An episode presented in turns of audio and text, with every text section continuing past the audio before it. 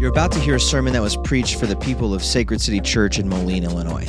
Sacred City Moline is a gospel centered missional church that aims to make disciples, plant churches, and renew the cities. If you want to hear more about Sacred City Church or become part of what we're doing here, we encourage you to visit us at scmoline.com. Now, thanks for listening. We hope you enjoy this sermon.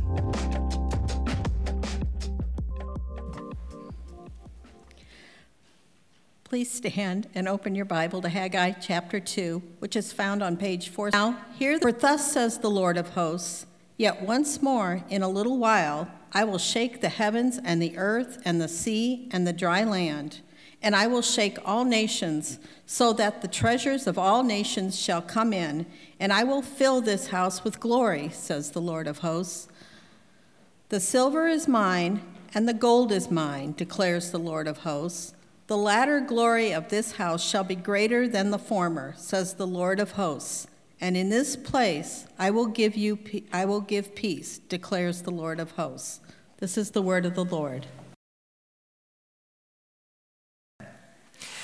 This uh, whole Advent series, we've been going through a um, through a, uh, one of my favorite Christmas hymns called "Hark the Herald Angels Sing." You're probably familiar with it, um, and what we've been doing is going one verse of the song per week, kind of zeroing in on a phrase or a line that oftentimes we sing over, not realizing the meaning of it or the significance of it. And so, because it, this song contains a number of unfamiliar phrases, we want to know what it is we're singing about. We want to understand the words that we sing back to God, and specifically where these lyrics come from in Scripture. We want our singing to be biblical. We're not here to invent ideas about God or worship God the way that we want to worship God. We are here to worship God the way He desires to be worshiped, which is in spirit and in truth. And so we've been tracing down these, these lyrics through Scripture. And today, on the fourth week of Advent, we are looking at verse 4 of Hark the Herald Angels Sing. Now, verse 4 is kind of a unique verse of this song because, in, depending on what arrangement you're listening to, sometimes verse 4 gets wrapped up into verse 3 and extended a really long verse. Sometimes verse 4 um, sort of has it, feels kind of like Legos, like a switch and swap sort of set that you can kind of take thing, words in and out. And, and so there's a lot of different variations of verse 4. And this is due to the fact that this was one of the later additions to uh, the song that we sing around Christmas. But we have been singing the verse that we've been look, are going to be looking at today for a number of years here at Sacred City. So I thought, hey, let's go here. Let's unpack what these words are that we're singing about. And so today, what we're going to do is start out with the very first line of Hark the Herald Angels Sing, verse 4, that says, Come, desire of nations, come, fix in us thy humble home. Let, let me just read you, we haven't sang this yet this morning, so let me just familiarize you with this. Come, desire of nations, come, fix in us thy humble home, rise the woman's conquering seed, bruise in us the serpent's head. Adam's likeness now efface, stamp thine image in its place. Second Adam from above, reinstate us in thy love. Hark, the herald angels sing glory to the newborn king. Now, this is one of those verses that I, I, struggled with this week, trying to like pinpoint exactly where we're going to go because it is a little bit of swap and switch verse. You can go a bunch of different routes with this. But what I want to land on today is this first line Come, desire of nations, come, fix in us thy humble home. And like last week, if you were here as we talked about the Sun of Righteousness, this is a unique phrase from a sort of obscure Old Testament prophet. And this is probably a guy that maybe you didn't know exists, but it's a book in your Bible. It's a short book, only a couple chapters long, uh, the book of Haggai, who's a prophet. Um, and, and the line that we are looking at here comes from Haggai chapter 2, verse 7, which says this. And I will shake all the nations, so that the treasures of all nations shall come in, and I will fill this house with glory, says the Lord of hosts. Now, if we, we typically, I'm reading from an ESV Bible here, that's our, our go to translation at Sacred City. But if we were to jump over to a, a, King James Version Bible, this, this line, the treasure of nations, would actually read the desire of nations. Um, the desires of nations. And so this is where we get the lyric, Come, desire of nations, come, fix in us thy humble home. Now, as we unpack this line uh, of Hark the Herald Angels Sing, we also need to kind of unpack the context of the prophet Haggai. If you remember, I mean, this, this is going about a year, I don't know, uh, 16, 18 months back to when we were beginning our journey through the books of Ezra and Nehemiah, which have become a couple of my favorite books of the Bible. And the storyline of Ezra and Nehemiah is that God had stirred up in valiant men to return back to the city of Jerusalem uh, that, lot, that laid in ruins, to go back to the temple of God and to rebuild it from the rubble. Now, the reason that the whole city of Jerusalem was destroyed, the reason why the temple was lying in ruins is because the people of God, the Israelites, instead of obeying God and keeping his commandments, what they did is they followed in the way of their first father, Adam right? If you go back to Genesis chapter 1, 2, and 3, you remember Adam and Eve. Um, the way of Adam was the way of rebellion. When God gave Adam and Eve the one simple command in the Garden of Eden, the place where God dwelt with his people, Adam and Eve quickly turned from that and insisted upon their own way. And in the same way, the Israelites followed in the steps of their first father, Adam, insisting on their own way. Instead of obeying God, instead of keeping his law, they broke God's commandments and began to bow to idols. And even though God's people had forsaken God, they turned their back on Him, they, they, decided no longer will we worship. Our hearts are going to be fixed on the things that are perishable. Our hearts are fixed on creation rather than Creator. God, because of His faithfulness to Abraham and the promises that He made, called the people back to Himself. Though, though God's people forsook Him, God did not forsake His people. And God calls them back to rebuild the ruins now, this is a huge undertaking. Um, it, it's, it's an incredible feat. It's, it's almost unthinkable to go back, the idea of, of totally rebuilding a broken down city. Yet, Ezra, Nehemiah, Zerubbabel, and a bunch of other valiant men and women go back and they start working. And it's all going pretty well. If you start reading through Ezra and Nehemiah, they lay the foundation of the temple. That's where they start. Um, that, that's really the epicenter of the universe is the temple of God, where God's presence would dwell in the Holy of Holies. And so they go back, and the very first thing they start to rebuild is the temple of God. And they lay the foundation, but very quickly, as they are, are building, they get distracted. And they get distracted in the sense that instead of putting themselves to the project of building God's home, which is his temple, they began to focus on their own homes. They, they, the thing that was most important for them to do in this rebuild project, instead, they put that on the back burner so they could go and fix up their own homes. This would be a lot like spending hundreds of dollars a month at, at Pottery Barn or Home Goods or something like that, while forsaking to bring God his tithes and offerings. The people had forsook God's home. Instead, they focused on their own. And this is where the prophets Haggai and Zechariah come on the scene. These are men that God had appointed to go back to call God's people to the project that God put before them to return to building the temple. Now, in Haggai chapter 1, and again, it's a very short book, there's only a couple chapters here in Haggai. But Haggai, God sends him to confront the people in their sin their inconsistency, that, they're, they're so, you know, um, prone, were easily swayed from, from first God, now caring more about their own home. And so God confronts the Israelites in their sin, and, and we start to see the outworking of repentance. In fact, if you read Ezra and Nehemiah, you start to see that these people actually respond to the conviction of God and begin rising up to rebuild once again. But, but here's what Haggai does in chapter 2. He tells them that if you are to rebuild, if you are to go back to work like God's calling us to, here's what will take place. Here's the future that awaits you. And this is where we arrive at verses 6 through 9 in, in Haggai chapter 2. It says, For thus says the Lord, and hopefully this context helps you understand a little bit better what's going on here in the prophet Haggai. For thus says the Lord of hosts, yet once more in a little while I will shake the heavens and the earth and the sea and the dry land, and I will shake all the nations so that the treasure of all the nations, or the desire of all the nations, shall come in, and I will fill this house with glory, says the Lord of hosts. The silver is mine, the gold is mine, declares the Lord of hosts. The latter glory of this house shall be greater than the former, says the Lord of hosts. And in this place I will give peace, declares the Lord of hosts. You see, the Lord declaring a lot. Now, there's a couple of things, a couple big things that we need to unpack here with this prophecy.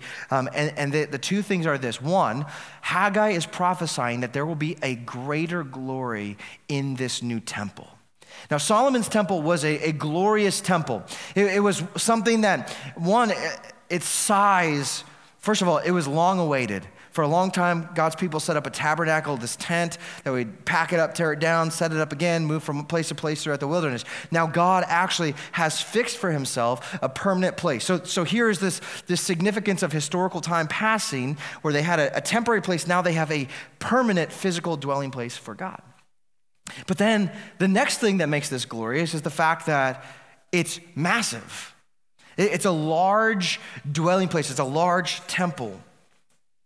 And on top of that, it's filled with riches. All of, all of the treasures of the nation, all of the gold, all of the silver, all the beautiful uh, linens and, and pottery and lampstands and artistry were here at the temple, uh, adorning God's dwelling place. And the thing that made the temple more glorious than anything else. The, the, the crown jewel of Solomon's temple is the fact that the Ark of the Covenant, the thing that represented God's presence among his people, was there in the Holy of Holies. So when, when Haggai is saying, hey, there will be a greater glory than Solomon's temple. He's saying that there's something coming that will far pass, far exceed the glory of that first temple. And now, the other thing that Haggai tells us is what actually precedes that glory, and that is the shaking of the heavens and earth. Now, this phrase, when, when God shakes the heavens and the earth, or when mountains tremble. The, this language, this sort of poetic um, expression, is, is meant to indicate a profound and significant event. It's much like the phrase that we have in our language uh, of like earth shattering news, earth shattering events. Something happened so significant that, that it's like the foundations of the earth has shook. And we've seen in different places throughout history where God, in fact, has shaken the heavens and the earth. One of the places where, where something significant happens, where this happened, is, is in, um, in the book of Exodus, where God gives Moses the Ten Commandments up on Mount Sinai. If you remember the scene, you have God, his presence coming down, um, lightning, thunder cracking, there's trumpet blasts. Nobody's blowing the trumpets, but there's blasts from heaven coming out of the skies. You have the, the heavens and the earth. And he's saying to his people, something significant is happening here. You need to pay attention. So we've seen places in the past where God has shaken the heavens and the earth, but there's other places in Scripture where this phrase is used maybe more of a, a prophetic language. Places like in, in the book of Isaiah or even the Psalms talks about God shaking the earth, shaking the heavens. And what this phrase typically signifies in that context is the pending judgment that God is a just and righteous God, that one day he will sit on his throne and everything will walk before his eyes, everything will come into his courtroom, and he will rule a verdict. And to that which is wicked, it will be punished. To that which is good, it will be glorified. Now, the prophet Haggai is saying that there is going to become another moment in time. He says, For um, once more in a little while, I will shake the heavens and the earth. There will be an act in history that is clear and a decisive act of God's judgment. Now, if we were to keep reading through Ezra and Nehemiah, and you probably recall, this prophecy that Haggai lays out for the people of God, it's fulfilled in part, but not fully. Yes, the temple does get rebuilt. Yes, the treasures from the nation, specifically the treasures of Babylon, comes back into the, to the house of God. We see the people trembling before God as the law of God is read. They feel conviction of sin. but the glory of Solomon's temple is not exceeded. It's not surpassed. In fact, I think it's in, in, Ezra chapter 3. Some of the old heads, the guys who have seen Solomon's temple before it got destroyed, are back there as the temple is being re- rebuilt. And while people are rejoicing, because it's good that the temple is being built up, what they're looking at is just a shadow of the glory of Solomon's temple. It's much smaller. And on top of the smallness of the temple, the, the lack of magnitude, the Ark of the Covenant is missing. The, the thing that represented God's presence among his people. Now, God promises that his presence is there. All throughout Ezra and Nehemiah, he, he, assures them, I'm with you, I'm with you, I'm with you. But that thing, that special thing that God had given his people, that seems to be lost. And because of this, like the, the glory seems to be smaller, the presence is a little bit questionable of God. This place does not become the place of peace which Haggai prophesies. In fact, it's that way in Jesus' time. It's, it's very much, he calls it a den of robbers. Um, but we also see that today in current events. There's a lot of conflict going on in that part of the world. It's not a place of peace. Now, what this tells us is that Haggai's prophecy um, is, is actually, while it does speak to the immediate context, it actually speaks beyond that as well. That there's a future orientation of Haggai's prophecy that a greater temple, a temple that's not made of stone, not formed by human hands, will come. And this temple's glory will surpass any of the previous glory in any of the other temples. This will be a temple that cannot be destroyed. Though the earth is shaken and the heavens are shaken, this temple will remain unshakable. Unlike the temple that got rebuilt in Nehemiah and Ezra's time, and then later, um, King Herod was trying to fix it up too. But that temple fell to ruins in 70 AD. It's no longer there. And Jesus prophesies of himself as he's walking by that temple one day. He says, Destroy this temple, and in three days I will raise it up. Now, that temple still lies in ruins.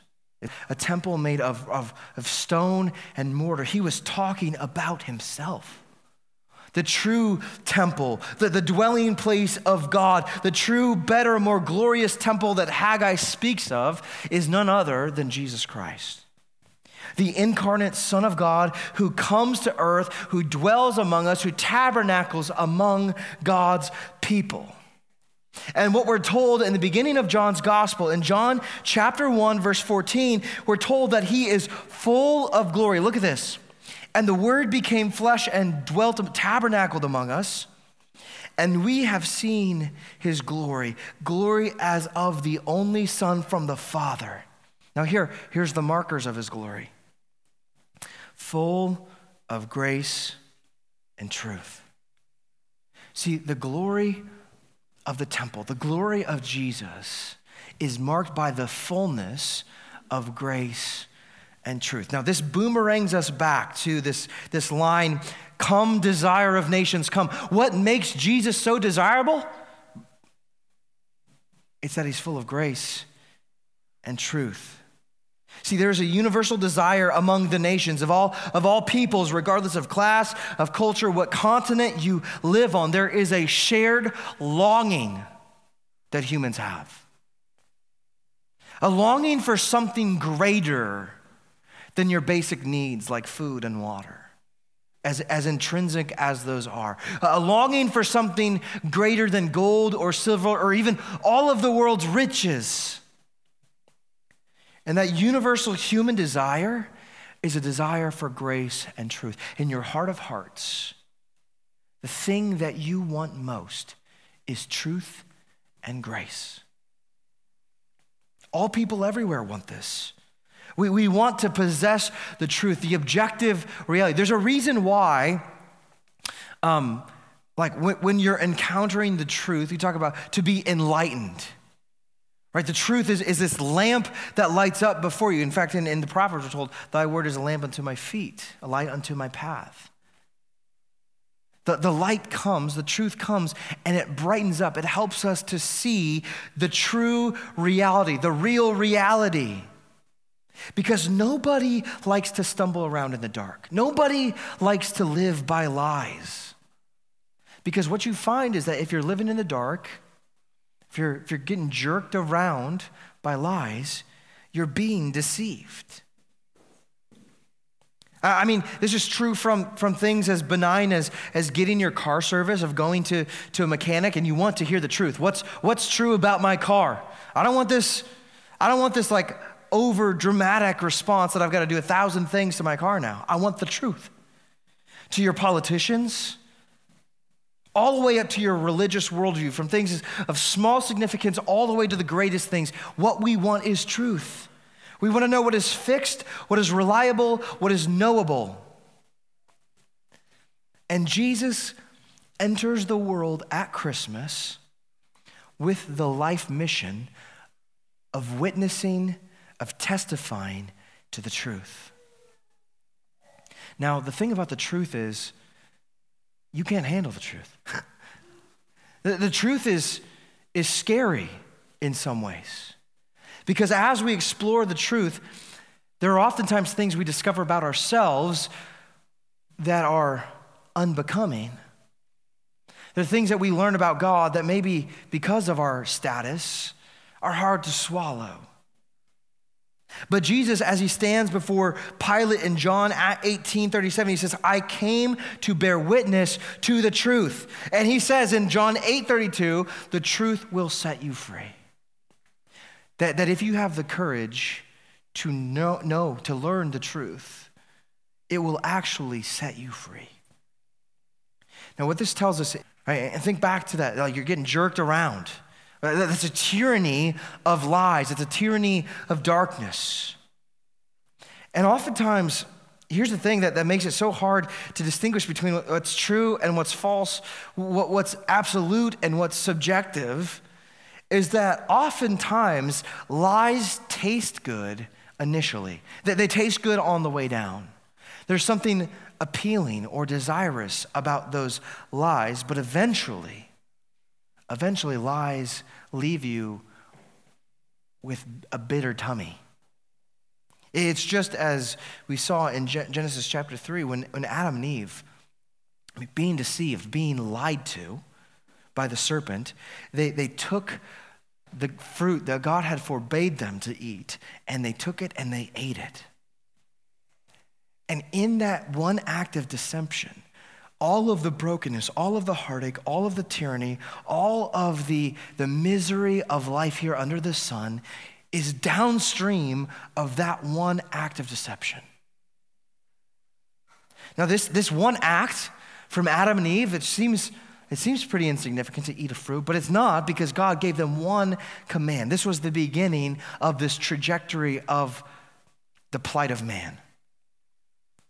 See, this eating of the fruit led Adam and Eve to exile. They, they were kicked out of the Garden of Eden, out of the place of peace and harmony where the presence of God was. That was the first temple. And now they're left outside of Eden. And this pattern that was begun with them carries on even today in our society now.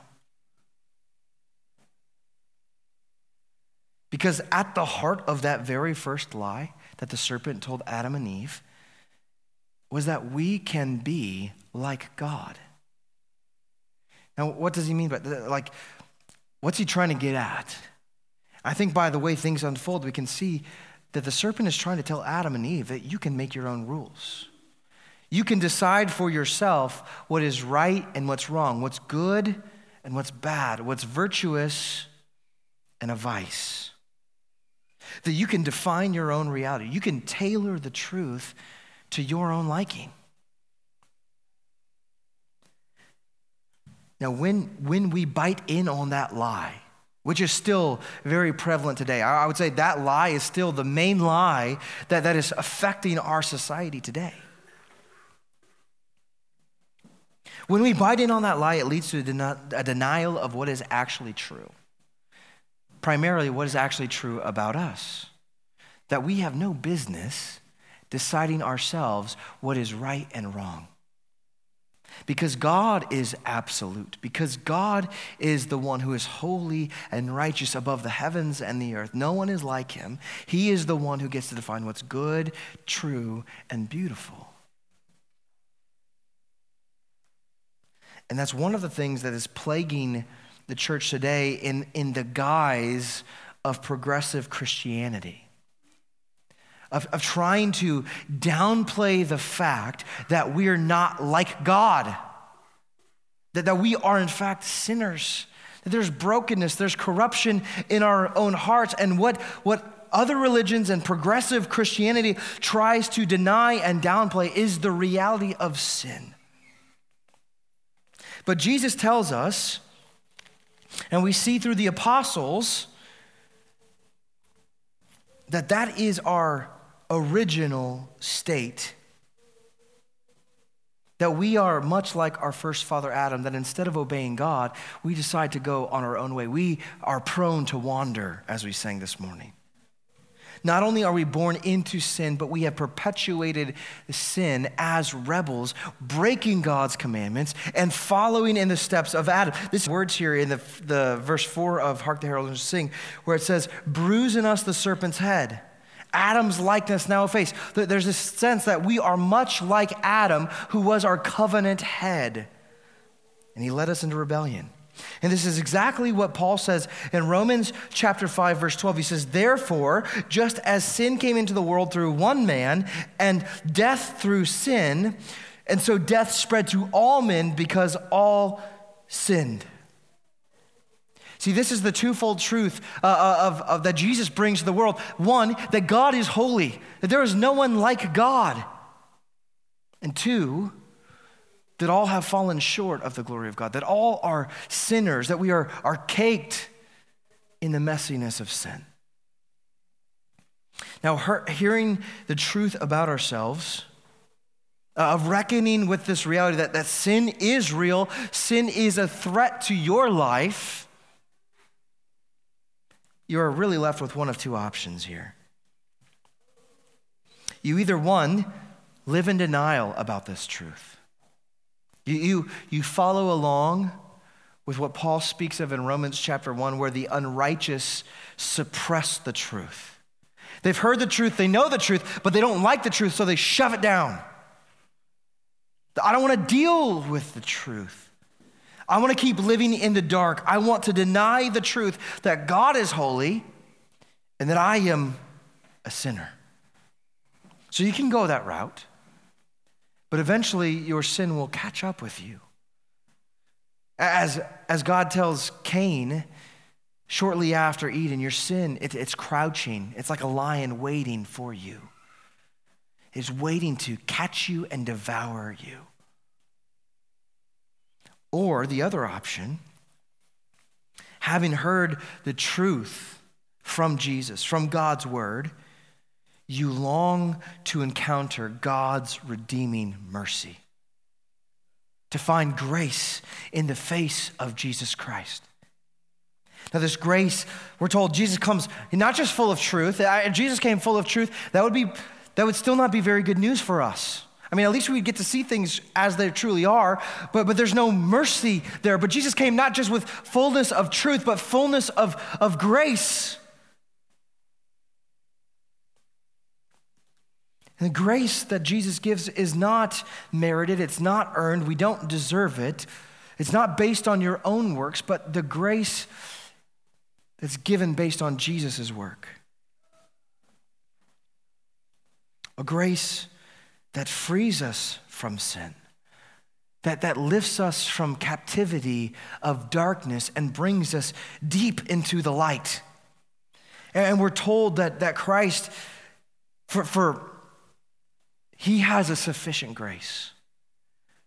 That, that for every ounce of your darkness, every ounce of your sin, He has an overflowing cup of grace, of mercy for you. And this is what he says as he carries on the apostle Paul in Romans 5:15 he says but the free gift is not like the trespass which Adam committed For if many died through one man's trespass, much more have the grace of God and the free gift by the grace of that one man, Jesus Christ, abounded for many. And the free gift is not like the result of that one man's sin. For the judgment following one trespass brought condemnation, but the free gift following many trespasses brought justification. For if because of one man's trespass death reigned through that one man, much more will those who receive the abundance of grace and the free gift of righteousness reign in life through the only man, Jesus Christ. Therefore, as one trespass led to condemnation for all men, for all men, for as by the one man's disobedience the many were made sinners, now so by the one man's obedience the many will be made righteous. Now the law came to came in to increase the trespass, but where sin increased, grace abounded all the more so that as sin reigned in death, grace also might reign through the righteous, leading to eternal life through Jesus Christ our Lord. You see here this, this transfer of representation. If, if before we were under the covenant headship of Adam, the father who brought us into sin, now through the grace of God, we are transferred under the lordship of Jesus Christ, the covenant head who comes full of grace and truth with mercy to redeem us, to save us, to justify us. This is why, eh, one of the many, many reasons, I mean, we could, we could unpack this for a couple extra hours here today. This is one of the reasons why, why Wesley calls Jesus the desire of nations. He's, full of truth and mercy. This is the only place you can find true truth and real mercy in the person and work of Jesus Christ. And because Jesus is the only source of those things, no other religion, no other, no other act of trying to pull yourself together and make yourself accept, you can't find it anywhere else. Only in Christ. This is why all of the nations flock to Jesus. This is why the command, the Great Commission to go make disciples of all nations is because Jesus has what all the nations want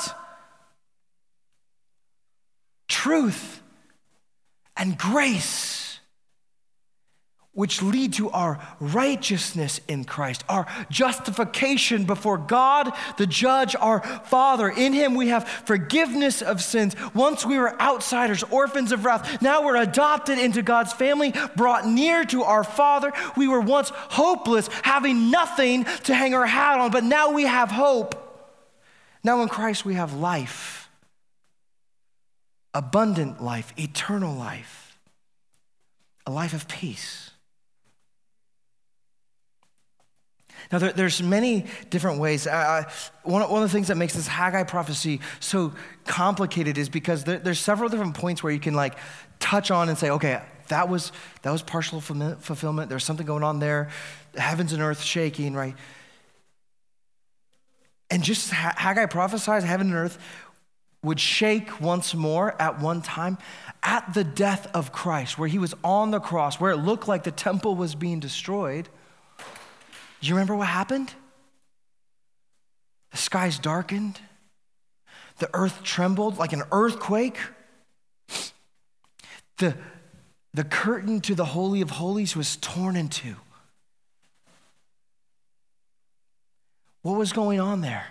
What, what happened in that moment? That, that was a definitive moment of God's judgment where the sins of humanity, of, of anybody who puts their faith on Christ, where their sins were dealt with once and for all. A definitive moment of judgment.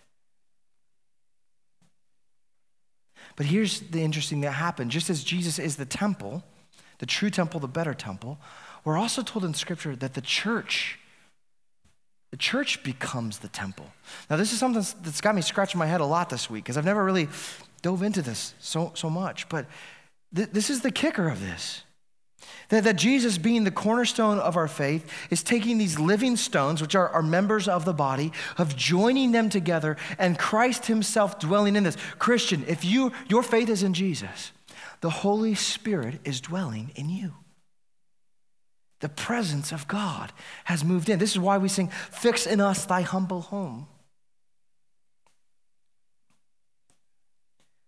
the Spirit of God now dwells within the redeemed, that, that we become his humble home. Now, that, that's not even further. Past Jesus' death, past his resurrection, to his second return.